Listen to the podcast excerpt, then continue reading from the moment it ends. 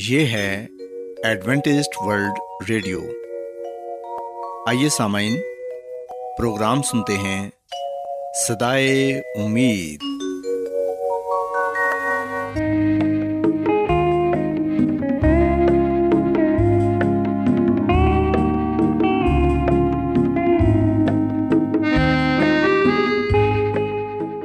سامعین، پروگرام صدائے امید کے ساتھ میں آپ کی میزبان فراز سلیم اور صادق عبداللہ خان آپ کی خدمت میں حاضر ہیں۔ ہماری طرف سے آپ تمام سامعین کی خدمت میں آداب۔ سامعین، امید کرتے ہیں کہ آپ سب خدا تعالیٰ کے فضل و کرم سے خیریت سے ہیں، اور ہماری یہ دعا ہے کہ آپ جہاں کہیں بھی رہیں خداوند خدا آپ کے ساتھ ہوں اور آپ کی حفاظت اور رہنمائی کریں۔ سامعین، اس سے پہلے کہ آج کے پروگرام کو شروع کیا جائے، آئیے پہلے پروگرام کی تفصیل سن لیں۔ پروگرام کا آغاز ایک گیت سے ہوگا اور اس کے بعد بچوں کے لیے بائبل کہانی پیش کی جائے گی، اور سامعین پروگرام کے آخر میں خدا تعالیٰ کے پاک کلام سے پیغام پیش کیا جائے گا۔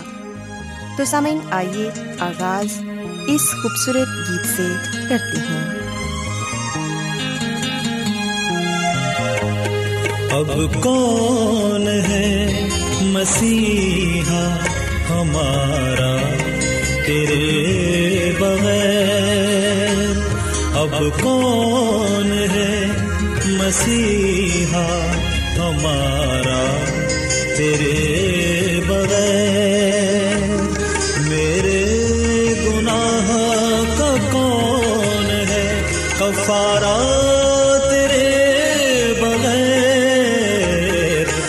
کون ہے مسیحا ہمارا تیرے بغیر۔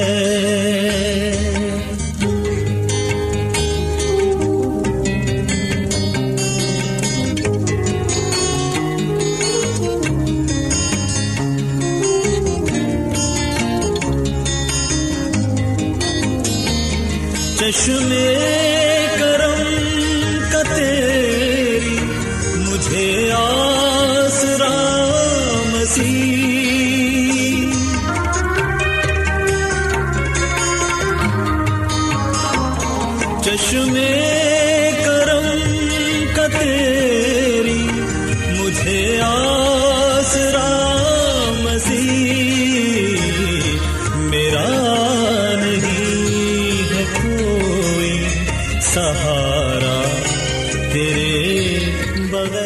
پیارے بچوں، خداوند کی تعریف میں ابھی جو خوبصورت گیت آپ نے سنا، یقیناً یہ گیت آپ کو پسند آیا ہوگا اور آپ نے روحانی خوشی بھی حاصل کی ہوگی۔ سو بچوں، اب وقت ہے کہ بائبل کہانی آپ کی خدمت میں پیش کی جائے۔ آج میں آپ کو بائبل مقدس میں سے یہ بتاؤں گی کہ کس طرح خداوند خدا نے اپنی پیاری قوم اسرائیل کو بحر کلزم پار کروایا اور انہیں مصر کی غلامی سے رہا کروایا۔ پیارے بچوں، اگر ہم بائبل مقدس میں سے خروج کی کتاب اس کے 14ویں اور 15ویں باب کو پڑھیں تو یہاں پر یہ لکھا ہے کہ بنی اسرائیل ایک بہت ہی ظالم بادشاہ کی غلامی کر رہے تھے۔ وہ بادشاہ ان لوگوں سے بہت ہی کام کرواتا تھا۔ اگر کسی سے کوئی کام خراب ہو جاتا تو بادشاہ اسے کوڑے مرواتا۔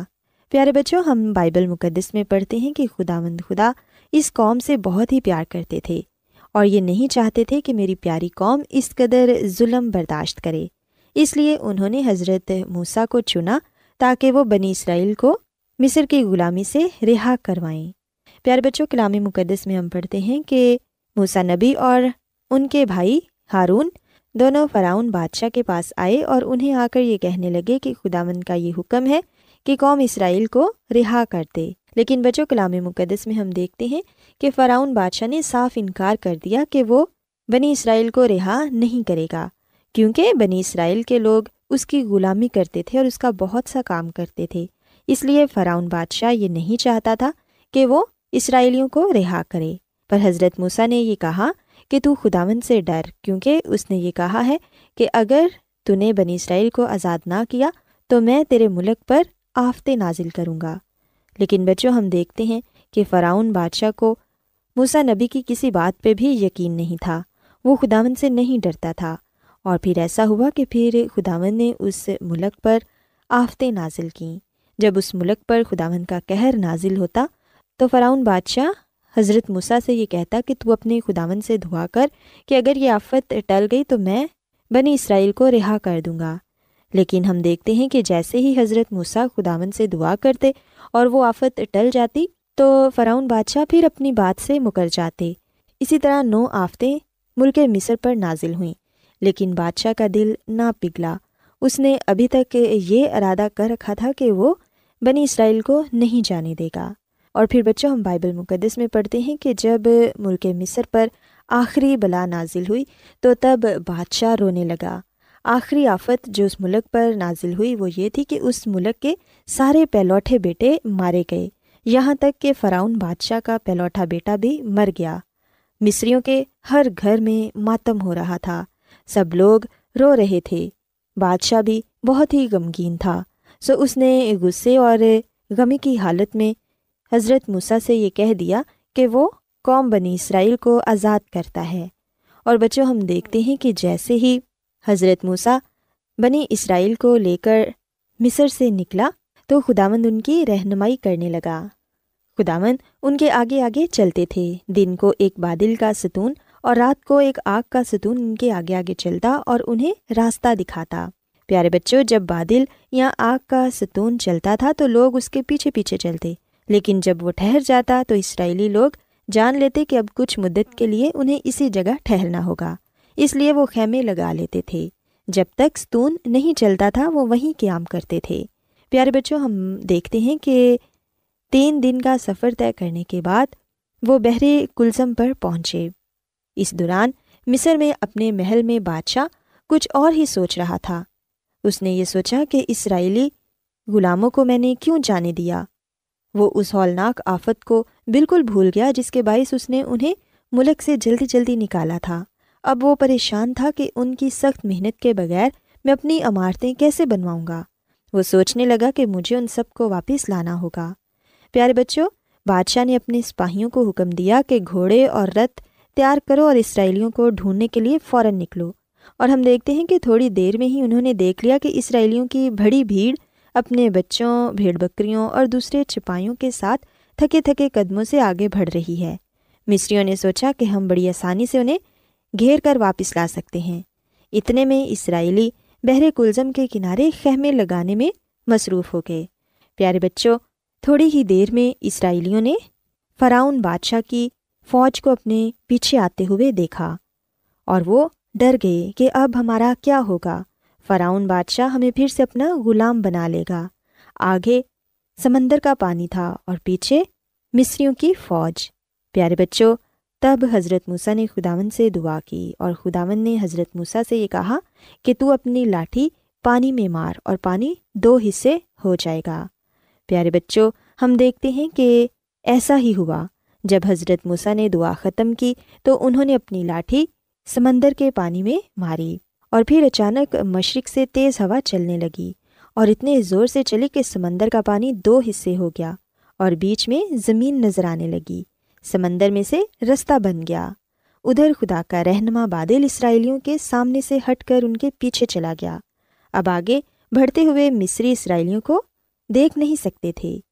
اسرائیلیوں نے جلدی جلدی اپنے بچوں کو ساتھ لیا اور بھیڑ بکریوں اور چپائیوں کو ہانکتے ہوئے قطار در قطار سمندر کے پار چلے گئے۔ ادھر مصریوں کے گھوڑے اور رتھ بھی آ پہنچے۔ انہوں نے بھی سوچا کہ وہ جلدی جلدی سمندر میں سے ہو کر اسرائیلیوں کو پکڑ لیں گے، لیکن بچوں، ہم دیکھتے ہیں کہ جیسے ہی بنی اسرائیل سمندر کے دوسرے کنارے پہنچ گئی تو تب سمندر کا پانی 1 ہو گیا اور سارے کے سارے مصری سمندر کے پانی میں ڈوب کر غرق ہو گئے۔ خدا نے اپنی پیاری قوم کو ہمیشہ ہمیشہ کے لیے بچا لیا۔ اب مصری فوج ہلاک ہو چکی تھی اور فرعون بادشاہ ان کو اپنا غلام نہیں بنا سکتا تھا۔ سو بچوں، یاد رکھیں کہ جس طرح خدا نے بنی اسرائیل کو مصر کی غلامی سے رہا کروایا، اسی طرح انہوں نے ہمیں گناہ کی غلامی سے رہا کروایا ہے۔ پیارے بچوں، یاد رکھیں کہ اگر ہم مسیحی زندگی میں کامیابی حاصل کرنا چاہتے ہیں تو پھر ہم سب کو ماضی کی غلط کاریوں اور گناہ آلودہ زندگی کو چھوڑنا ہوگا۔ اپنے گناہوں کو ترک کر کے ہمیں توبہ کرنی ہوگی۔ اس نئے سال کے شروع میں ہمارے سامنے نیا یروشلم اور مسیح ہے، جہاں نہ موت ہوگی، نہ غم، نہ اندھیرا اور نہ بیماری، نہ ہی ہمارے پیچھے رنج و عالم، ناکامیاں اور مایوسیاں ہوں گی۔ اس لیے ہمیں اس نئے سال میں آگے بڑھنا ہے اور خداوند خدا میں اپنی زندگی کو گزارنا ہے۔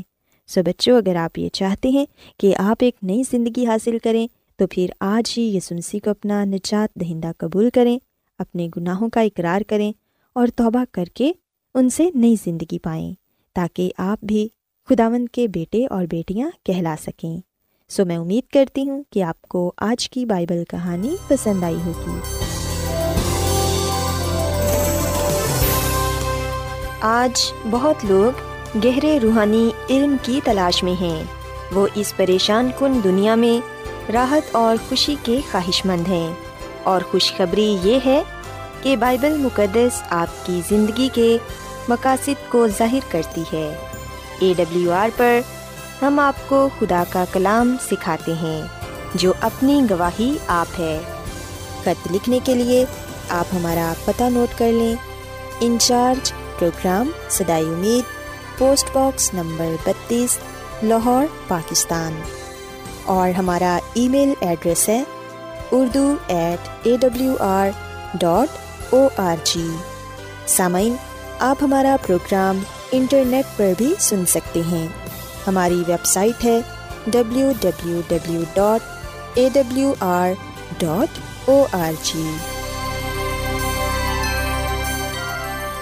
ایڈوینٹسٹ ورلڈ ریڈیو کی جانب سے پروگرام صدائے امید پیش کیا جا رہا ہے۔ سامعین، اب وقت ہے کہ خداوند کے الہی پاکلام میں سے پیغام پیش کیا جائے۔ آج آپ کے لیے پیغام خدا کے خادم عظمت ایمینول پیش کریں گے۔ خدا باپ، خدا بیٹے اور خدا روح القدس کے نام میں آپ سب کو سلام۔ سامعین، میں مسیح یسوع میں آپ کا خادم عظمت ایمانویل کلام مقدس کے ساتھ آپ کی خدمت میں حاضر ہوں، اور میں خدا تعالیٰ کا شکر ادا کرتا ہوں کہ آج ایک مرتبہ پھر میں آپ کو خدا ان کا کلام سنا سکتا ہوں۔ سامعین، جیسا کہ آج اس نئے سال کا پہلا سبت ہے، اور یہ سبت کا دن ہمیں یہ بات یاد دلاتا ہے کہ خدا ہی انسان کا خالق اور مالک ہے، خدا ہی نے سب چیزوں کو پیدا کیا ہے، اور خدا ہی انسان کو برکت دیتا ہے، انسان کی زندگی میں خوشیاں عطا فرماتا ہے، اور انسان کی زندگی میں نیا سال، نیا دن بخشتا ہے، تاکہ انسان خدا کی شکر گزاری کرے اور اس کے نام کو مبارک کہتے ہوئے اپنی زندگی کو گزارے۔ سامعین، یاد رکھیں کہ جس طرح خداوند نے اس کائنات کو بنایا ہے، خلق کیا ہے، ہم دیکھتے ہیں کہ سبت کو بھی خدا نے ہی بنایا ہے، اسے قائم کیا ہے۔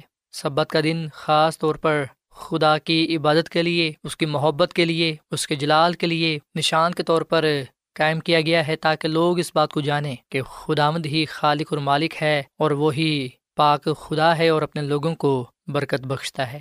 سامعین، مرکز رسول کی انجیل اس کے 2 باب کی 27ویں آیت میں لکھا ہے کہ اس نے ان سے کہا، سبت آدمی کے لیے بنا ہے، نہ آدمی سبت کے لیے، پس ابن آدم سبت کا بھی مالک ہے۔ پاک کلام کے پڑھے اور سنے جانے پر خداوند کی برکت ہو، آمین۔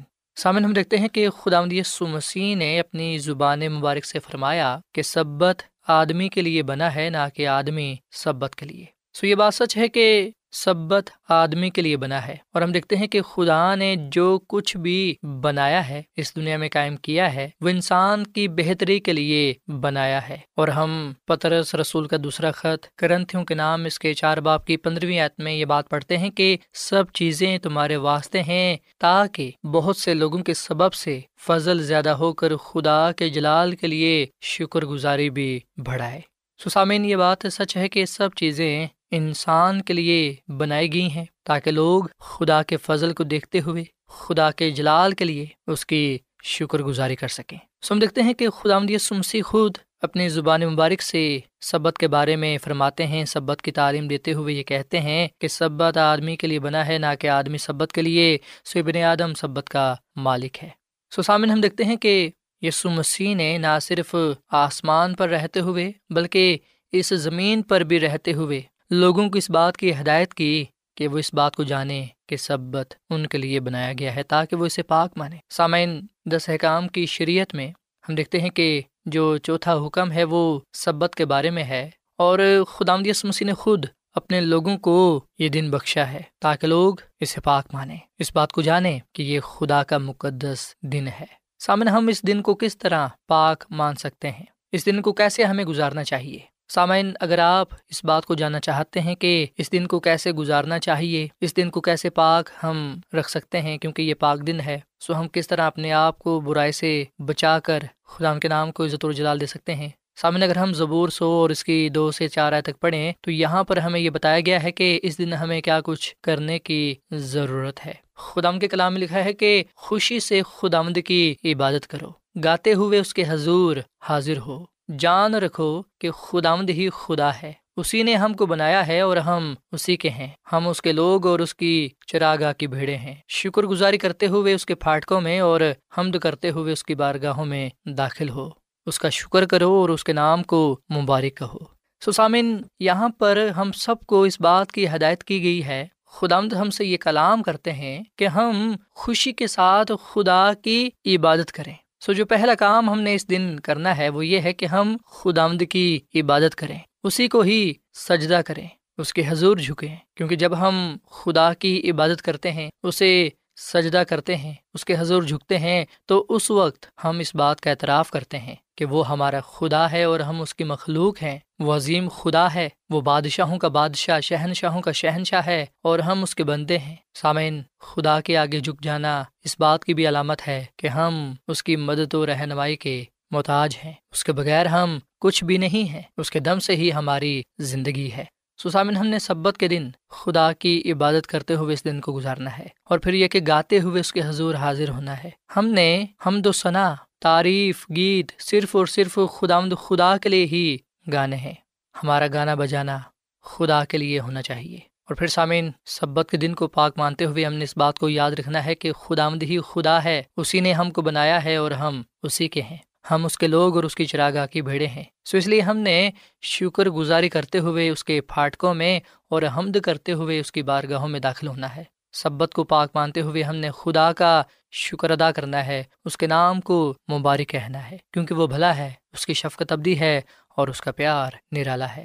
سو سامعین، جیسا کہ خداوند نے ہماری زندگیوں میں ایک نیا سال عطا فرمایا ہے، یہ نیا دن، یہ سبت ہمیں بخشا ہے تاکہ ہم اس بات کو یاد رکھیں کہ خداوند ہی خدا ہے، اسی نے ہم کو بنایا ہے اور ہم اسی کے ہیں۔ سو ہم نے شکر گزاری کرتے ہوئے اس کے حضور آنا ہے، اس کے گھر میں داخل ہونا ہے، اس کا شکر کرنا ہے، اس کے نام کو مبارک کہنا ہے تاکہ ہم اس سے برکت پا سکیں۔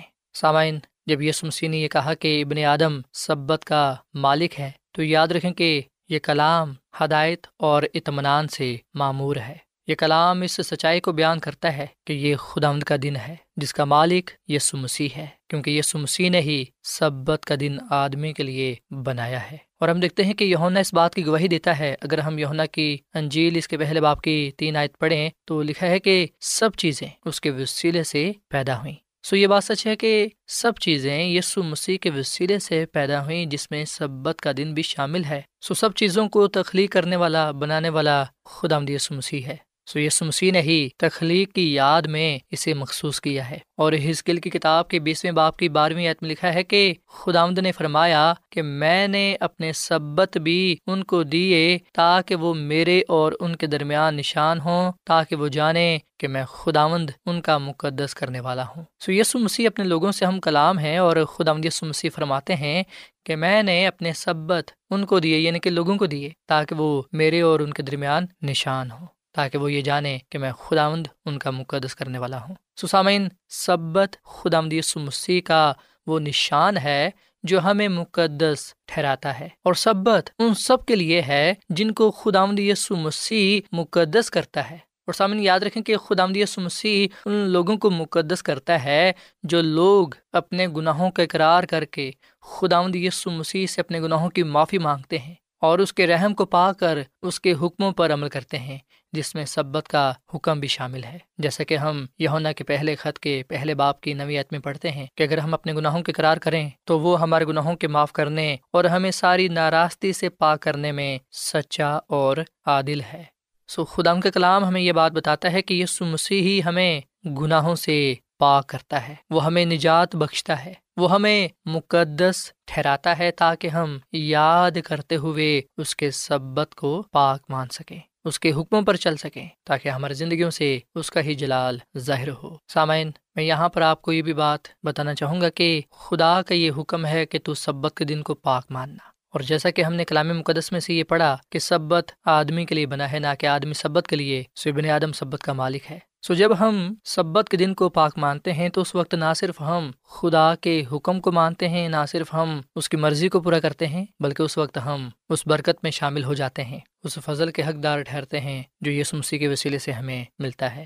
سامعین، یسائی نبی کی کتاب کے 58 باب کی 13ویں اور 14ویں آیت میں لکھا ہے، خداوند خدا یہ فرماتا ہے کہ اگر تو سبت کے روز اپنے پاؤں روک رکھے اور میرے مقدس دن میں اپنی خوشی کا طالب نہ ہو اور سبت کو راحت اور خداوند کا مقدس اور معظم کہے اور اس کی تعظیم کرے، اپنا کاروبار نہ کرے اور اپنی خوشی اور بے فائدہ باتوں سے دستبردار رہے، تب تو خداوند میں مسرور ہوگا اور میں تجھے دنیا کی بلندیوں پر لے چلوں گا۔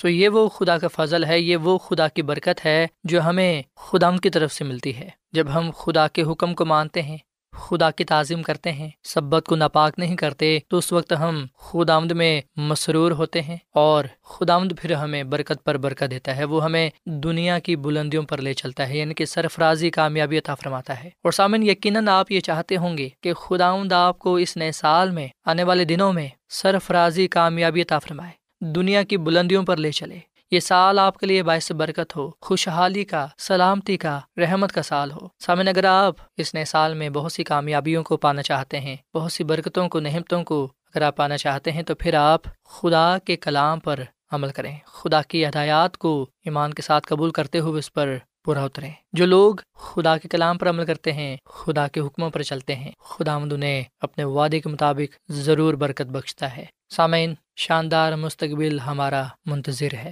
کامیابیاں، سرفرازیاں ہمارا انتظار کر رہی ہیں۔ اگر ہم یہ چاہتے ہیں کہ خداوند ہمیں اپنی کامل نجات بخشے، اس دنیا میں کامیابی، سرفرازی بخشے، تو پھر سامعین، ہم خدا کی راہ پر چلیں، گناہوں کو چھوڑ دیں، توبہ کریں اور یسوع مسیح پر ایمان لا کر اس کے حکموں پر، اس کی ہدایات پر عمل کریں۔ ہم خدا کے کلام کے مطابق سبت کے دن کو پاک مانیں اور اس دن کو خدا کی حضوری میں گزاریں۔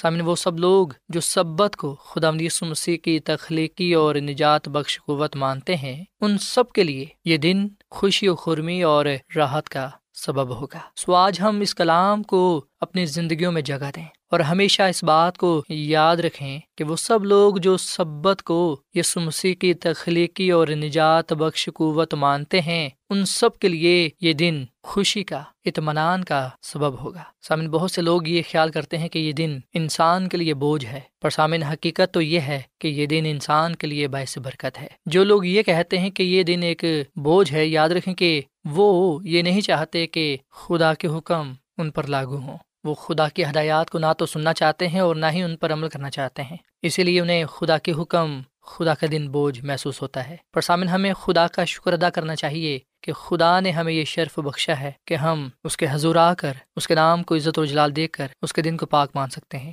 اور اس کی برکتوں سے مالا مال ہو سکتے ہیں۔ یہ خدا ہی ہے جو ہمیں زندگی دیتا ہے، زندگی کی تمام برکتوں سے، نعمتوں سے نوازتا ہے، دنیا کی بلندیوں پر لے چلتا ہے، سرفرازی کامیابی دیتا ہے، تاکہ ہم ہمیشہ اس کا شکر ادا کرتے رہیں۔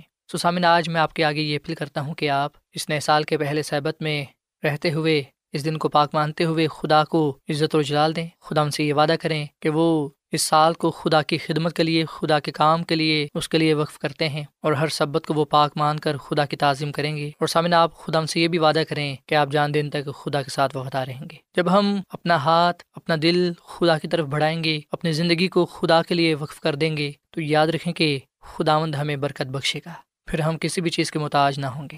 خدا کی خادمہ مسز ایلن وائٹ فرماتی ہیں کہ وہ سب لوگ جو خدا کی خدمت کا انتخاب کر لیتے ہیں، خدا ان کی فکر کرتا ہے۔ سو سامعین، اس کلام کے ساتھ آئے ہم اپنا دل، اپنی زندگی خدا کو دیں اور ہمیشہ خدا ان میں زندگی گزاریں، اس کے ساتھ وفادار رہیں، تاکہ ہم خدا سے برکت پر برکت پائیں۔ جب ہم برکت پائیں گے تو ہمارا خاندان برکت پائے گا، ہمارا معاشرہ، ہمارا ملک برکت پائے گا۔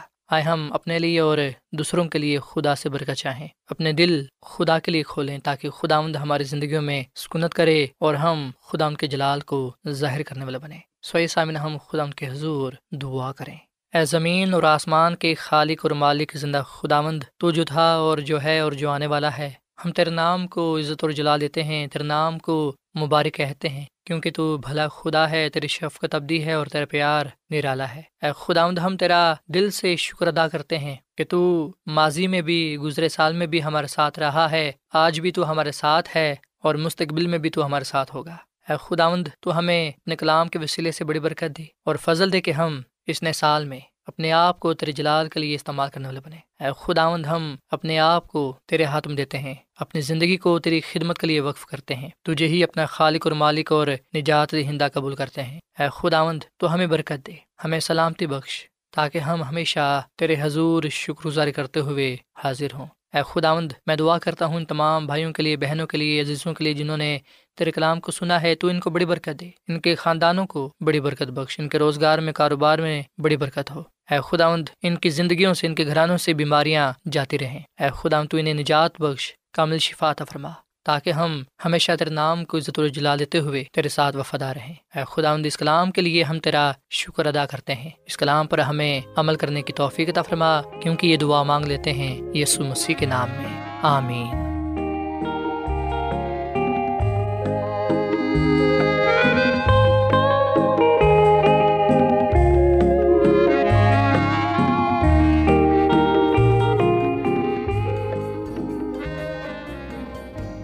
روزانہ ایڈوینٹسٹ ورلڈ ریڈیو 24 گھنٹے کا پروگرام جنوبی ایشیا کے لیے اردو، انگریزی، پنجابی، پشتو، سندھی اور بہت سی زبانوں میں پیش کرتا ہے۔